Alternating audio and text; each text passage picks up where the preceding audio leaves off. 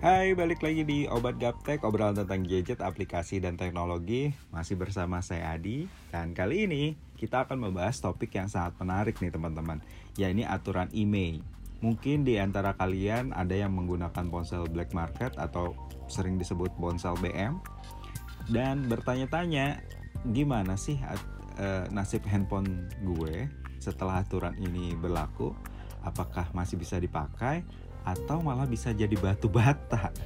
Nah, untuk membahas itu semua, kita akan ngobrol-ngobrol bareng nih sama Bapak Nur Akbar Said, Kasubdit Kualitas Pelayanan dan Harmoni Standar Kementerian Kominfo. Sebenarnya kalau kita mengulang lebih awal lagi nih Pak, untuk apa sih Pak aturan aturan IMEI ini nih diberlakukan gitu?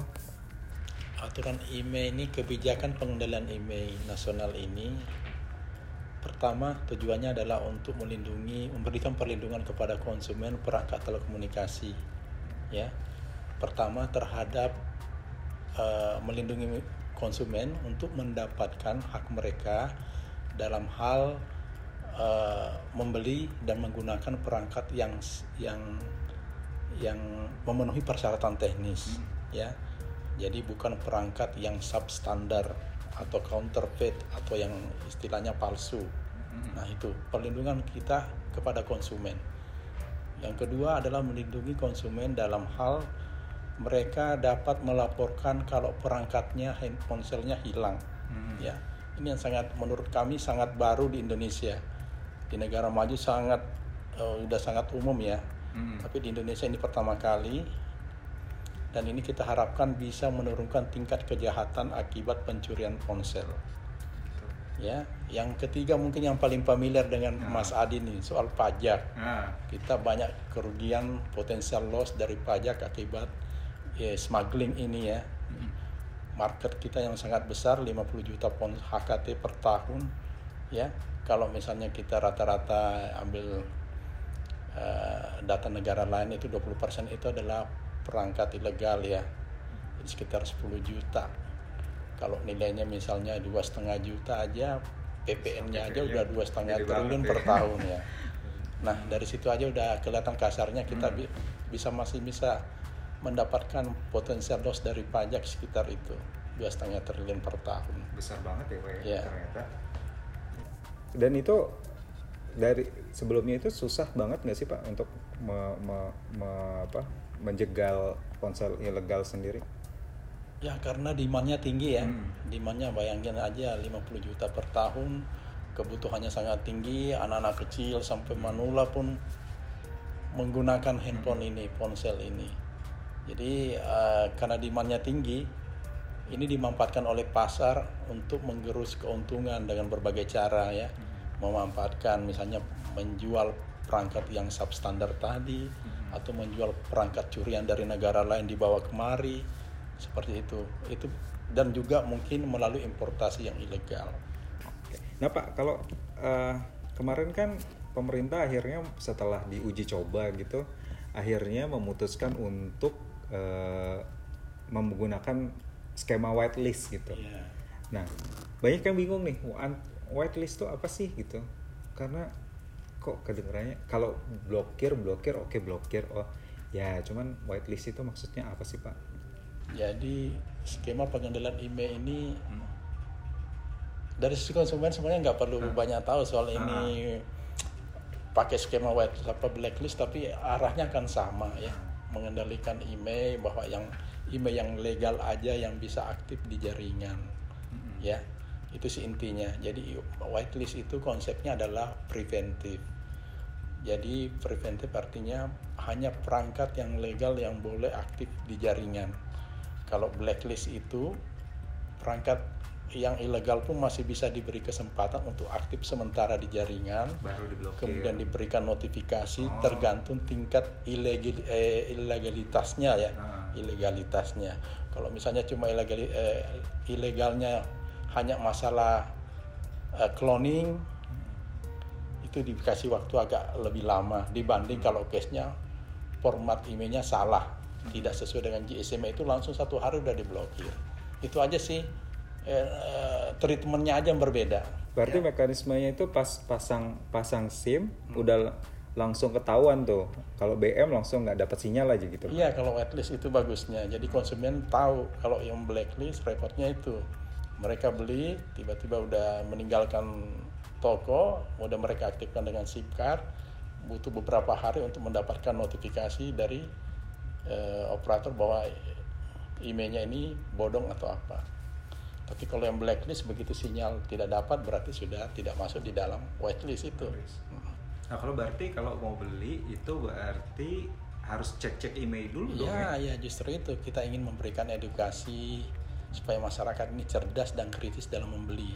Ya, saya kira teman-teman pasti familiar dengan membeli kendaraan yang sudah registrasi whitelist yang sudah banyak digunakan adalah registrasi kendaraan bermotor ya. Itu contoh yang bagus menurut saya. Oke. Nah kalau ngomongin kan kita tuh banyak pak beli beli apa handphone tuh di online gitu. Nah itu nanti ngeceknya gimana tuh pak ya? Nanti minta jaminan dari eh, pemilik e-commerce-nya ya. Oh gitu. Jaminan bahwa emailnya ini register nggak, terregister Hmm. di Kemenperin nggak. Mm-mm. Kalau enggak harus refund, harus bisa refund. Jangan jangan di approve kalau enggak bisa refund. Nah tapi kena- Kominfo sendiri nanti ada ada mengatur itu nggak sih pak? Misalnya e-commerce harus memberikan refund Ya nanti Kemendak yang akan mengatur ya karena Hmm. urusan perdagangan itu ada ada di. pembinaannya ada di Kemendak. Nah kalau kan kemarin-kemarin tuh bilangnya kan ada tempat untuk ngecek email ya pak, situs di Kementerin Iya. gitu. Itu em, udah ha- kalau sekarang kan banyak juga yang pakai handphone BM ya. Itu perlu nggak sih pak untuk kita ngecek untuk sekarang ya, untuk ngecek ngecek di situs itu perlu nggak sih? Saya kira perlu silahkan aja untuk yang kan regulasi ini berlaku ke depan ya. tidak berlaku surut. Jadi Hmm. perangkat yang sudah aktif sebelum 18 April ini tetap bisa digunakan sampai perangkatnya rusak atau sampai kita bosan menggunakan perangkat tersebut. Jadi nggak bermasalah. Tapi kalau kita juga mau ngecek, silakan Cuman itu cuma untuk ngecek apa tuh pak? Ngecek bahwa email anda terdaftar apa tidak. Kalau terdaftar berarti legal ya. Eh, Enggak, enggak juga begini. Nah. Kalau terdaftar berarti produk eh, ponsel yang anda beli atau hak produk HKT ya, Mhm. karena ada tiga jenis produk di situ. Itu berarti produk anda diproduksi di dalam negeri kah atau diimpor secara resmi kah oleh importer yang resmi. Eh, emailnya terdaftar di Kemenperi. Masih ada dua kemungkinan sumber email yang belum terdaftar di situ, ya. Eh, eh satu lagi, eh, ini kan karena sudah aktif itu berarti sudah terdaftar di operator. Nanti yang dikombin jadi satu datanya. Tapi ada satu lagi sumber email kalau misalnya kita beli dari luar negeri atau bawa dari luar negeri beli online itu belum terdaftar di TPP impor TPP produksi. Maka itu nanti yang perlu Bapak nanti registrasinya di eh, melalui join aplikasi yang akan disiapkan oleh Bea Cukai dan Kemenperin. Kementerin. Berarti kalau sekarang cuma untuk melihat status, tapi ke depannya akan sangat penting ya pak. Oh iya penting. Ya kalau mau beli cek dulu. Kalau nggak ada, Jangan dibeli. Jangan dibeli, ya. Itu aja prinsipnya simpel. jadi sekarang nggak usah khawatir karena handphone BM yang sekarang tetap bisa dipakai apa pun aturan email. Itu sampai kapan sih pak? Sampai perangkatnya rusak atau sampai Anda bosan menggunakannya. Nggak kalau misalnya kita beli gitu, ada tanggal tanggal batas waktu. Ya, ya, ya tanggal 17 lah terakhir ya, tapi aktifin pakai SIM card. Hmm. Ya. Itu pasti otomatis terdaftar melalui operator ya. Karena datanya tadi kan ada dari operator dikombin dengan data dari Kemenperin dijadikan satu. Nah kalau pertanyaannya pak, kalau orang Indonesia itu kan banyak tuh yang di luar negeri ya pak. Mereka beli handphone di sana tapi belum sempet ngaktifin SIM cardnya di Indonesia gitu. Ya, Nah itu nanti seperti apa pak? Kalau bawa ponsel dari luar, ya, ini oleh-oleh atau apa nih? Eh, dipakai sendiri sih. Eh, prosesnya kan ini kan ponsel bawaan.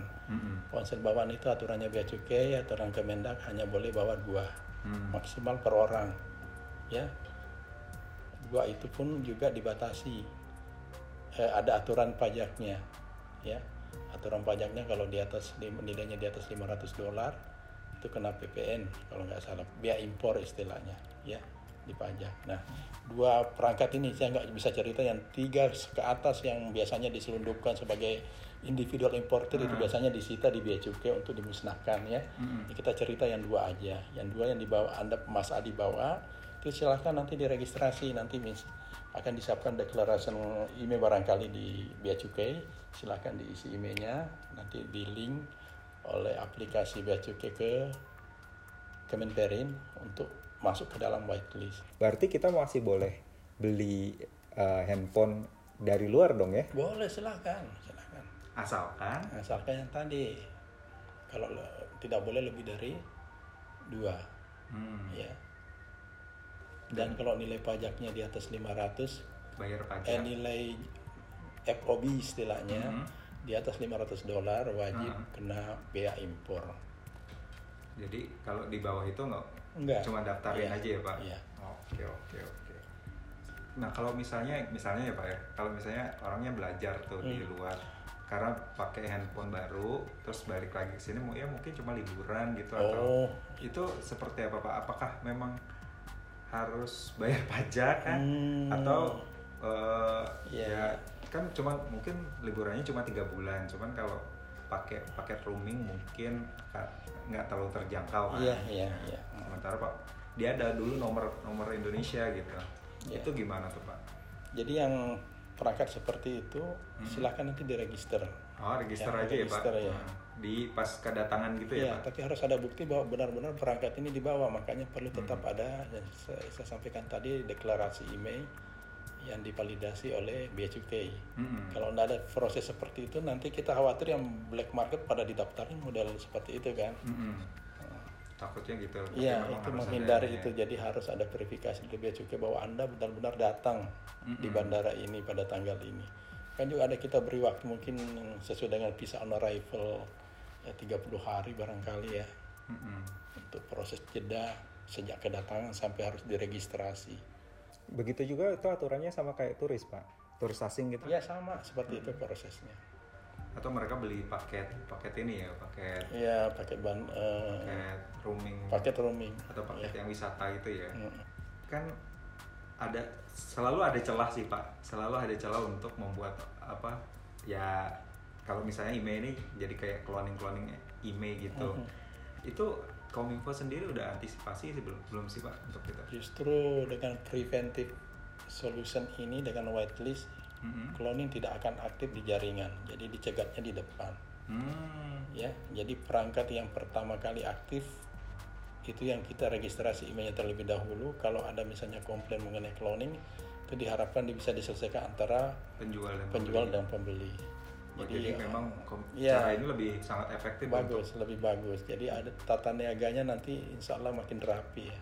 Hmm, Ya, oke. jadi eh, ada tanggung jawab pedagang untuk menjamin produknya tidak di cloning.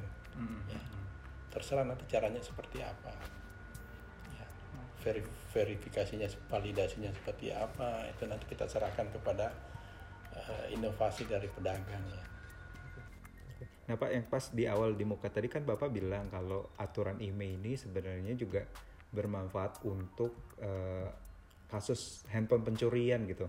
Dan banyak yang nggak nggak tahu sebenarnya aturan IMEI itu punya punya manfaat itu gitu.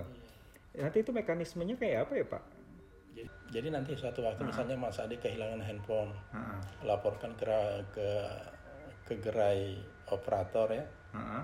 Silahkan laporkan ke sana. Biasanya pembuktiannya sama seperti kalau SIM card sekalian hilang kan. Heeh. Ya silahkan lapor ke situ.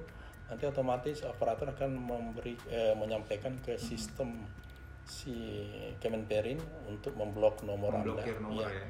Kemudian dari sistem di Kemenperin akan membroadcasting informasi email Anda ke semua operator yang ada. Misalnya Indonesia ada lima ya, di broadcast ke seluruh eh, lima operator itu data blacklist yang ada, ya, termasuk nomor email Anda. Jadi semua operator tidak akan ada yang bisa mengaktifkan nomor email tersebut. Jadi memang em, kalau dicuri itu handphone jadi batu bata benar ya Pak? Nggak ada manfaatnya sama pencurian. Iya, iya. Dijual juga nggak mungkin laku karena iya. nggak mungkin ini ya. Dijual nanti repotnya kalau sudah masuk di eh, global blacklist, Heeh. Eh, jangankan di global blacklist di internet di dalam negeri aja kalau anda transaksi dengan handphone curian begitu dicek dengan itu bisa masuk di blacklist kan Hmm. ketahuan jadinya. Jadi itu memang blacklistnya itu uh, global bukan iya iya. ini nanti ya? akan ada GSM-nya lagi mengembangkan eh, database global blacklist istilahnya. Semua data perangkat yang termasuk blacklist seluruh dunia itu akan dipertukarkan Mm-mm. jadi misalnya perangkat curian dari Malaysia itu akan di tidak bisa kita Tidak bisa dipakai di sini. di sini. Iya, nanti akan ada seperti itu. Oke. Nah Pak, untuk kesimpulan nih, mungkin Bapak bisa menyampaikan apa mungkin biar masyarakat mungkin nggak terlalu panik lah sebenarnya. Aturan ini nih sebenarnya bermanfaat nih untuk masyarakat gitu. Mungkin bisa ini Pak. Ya, terima kasih Mas Adi. Jadi prinsipnya proses pengendalian IMEI ini tidak membutuhkan eh, partisipasi eh, pengguna pengguna ponsel untuk meregistrasi pro- ponsel IMEI, po- IMEI ponselnya ya. Jadi mekanisme ini sudah berjalan. Jadi nanti importer dan produsen ini yang mendaftarkan IMEI-nya ke sistem ya itu secara otomatis sudah terdaftar by sistem ke di Kemenperin jadi kalau anda beli pastikan aja bahwa IMEI ini sudah terregister jadi bukan berarti anda yang melakukan registrasi ya itu yang penting jadi jangan sampai panik semua mau daftarin ya tugas anda hanya mengecek saja terdaftar apa tidak Dan itu setelah tanggal 18 April itu Ya, Pak? ya. Kemudian yang kedua yang melakukan pendaftaran itu nanti paling yang individual importer dengan cara membawa barang dari luar negeri atau mem- memin- eh, membeli barang melalui aplikasi online dari luar negeri. Itu aja sih yang yang melakukan registrasi ya. Dan yang sekarang yang punya yang udah terlanjur beli BM ya udah nggak usah khawatir ya. khawatir. Karena tetap akan aktif sampai rusak. silakan. Oke. Oke deh kalau begitu. Terima kasih Pak Akbar. Oke, detikers itu tadi bincang-bincang kita soal eh, aturan IMEI. Jadi kalian nggak perlu khawatir lah ya kalau misalnya eh, udah terlanjur beli BM, nggak usah takut nanti tanggal 18 handphonenya tetap masih bisa pa- dipakai. Kemudian kalau beli lagi yang baru setelah tanggal 18 ya cek-cek lagi IMEI karena kalau nggak terdaftar berarti bakal nggak bisa digunain. Terima kasih telah mendengarkan, semoga bermanfaat dan jangan lupa untuk selalu update berita terbaru soal teknologi dan sains di Detikinet. Follow juga akun Twitter dan Instagramnya @detikinet. Saya Adi, sampai ketemu lagi. Bye.